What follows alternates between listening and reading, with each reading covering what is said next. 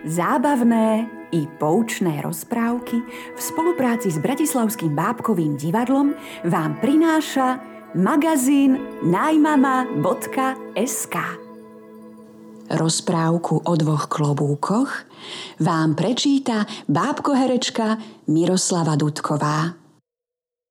O dvoch klobúkoch. V šatni starého kúzelníka vyseli na vešiaku dva klobúky – Jeden nový, ligotavý a druhý starý, dosť ošúchaný. Nový klobúk bol určený na kúzelnícke vystúpenia a preto sa tváril náramne dôležito. Vieš, vysvetľoval starému klobúku, to sa nedá ani opísať, čo prežívam, keď zo mňa vyskakujú králiky, vyletujú holubice a rastú zo mňa nádherné farebné kvety. Starý klobúk mlčal, lebo on sa nemal čím pochváliť. Časy, keď ho kúzelník brával do manéže, sú už dávno preč. Rád by sa nového klobúka spýtal, či kvety, ktoré z neho rastú, aj voňajú. Ale radšej bol ticho, lebo nový klobúk aj tak žiadne otázky nečakal. A ten pocit, keď ľudia tlieskajú, Zatváral nový klobúk oči od opojenia nad svojou slávou. Najprv len ticho sedím na kúzelníkovom stolíku a čakám. Robí všelijaké iné kúzla, napríklad e, s kartami. Á, ale to je nič oproti môjmu číslu. Potom vyhadzuje loptičky nad hlavu, ale čo je to oproti mojim králikom? A vystúpenia s obrúčami mi doslova lezú na nervy.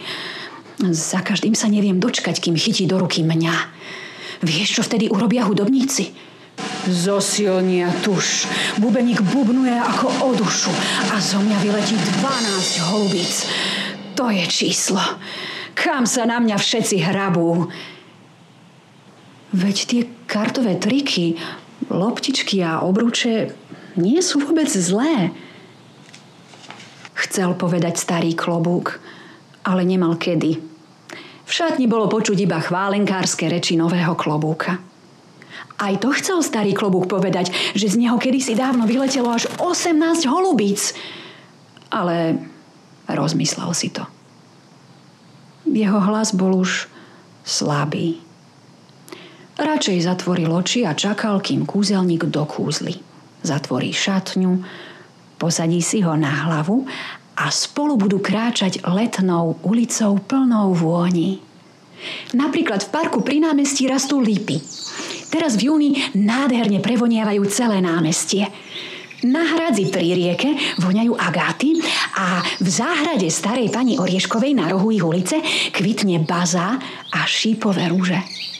Starý klobúk pozná celú ich ulicu podľa vône. A keďže je to klobúk, ktorý ešte nezabudol na všetky kúzla, občas si z tých vôni niečo schová do zásoby. V kúzelníkovej šatni potom tými vôňami teší baletky. Takže ty ani len netušíš, čo je to ukláňať sa obecenstvu. Skončil svoje vystatovačné reči nový klobúk. A bol si istý, že dnes to všetkým ukáže. O chvíľu malo prísť jeho číslo. Aj prišlo. Kúzelník si zobral svoj stolík, postavil naň nový klobúk a chcel sa ukloniť obecenstvu. Ale klobúk ho predbehol. Vyskočil ako strunka a ukláňal sa na všetky strany. Potom ukázal na kúzelníka, aby bolo všetkým jasné, že aj on sa trochu pričinil o to, čo teraz všetci vidia. Kúzelník bol prekvapený. Netušil, čo sa skrýva v jeho čarovnom klobúku. No, vlastne tušil. Mali by to byť dva králiky a štyri holubice. Potom jedna červená a jedna žiarivo žltá kytica kvetov. No zrazu si nebol klobúkom až taký istý. A trošku sa začal obávať o svoje kúzlo. Tram tadadá, zahrala hudba tuš a z klobúka mali vyliezť dva králiky. No nevyliezli dva, ale vyleteli štyri holubice. A keď mali vyletieť holubice, vystrčili von hlavy dva králiky. Kytice, ktoré mali z klobúka vyrásť, sa kam si stratili a objavili sa kúzelníkovi za golierom. Ľudia si začali šuškať, že kúzelník je dnes akýsi slabý, že áno, darí sa mu, ale ako si čudne je to všetko pomotané. Hm, asi preto, lebo aj on to má v hlave všetko naopak. Kúzelník dobre počul, čo si ľudia šuškajú. Kúzelník to vždy počuje. Aj keby sa šuškalo v poslednom rade.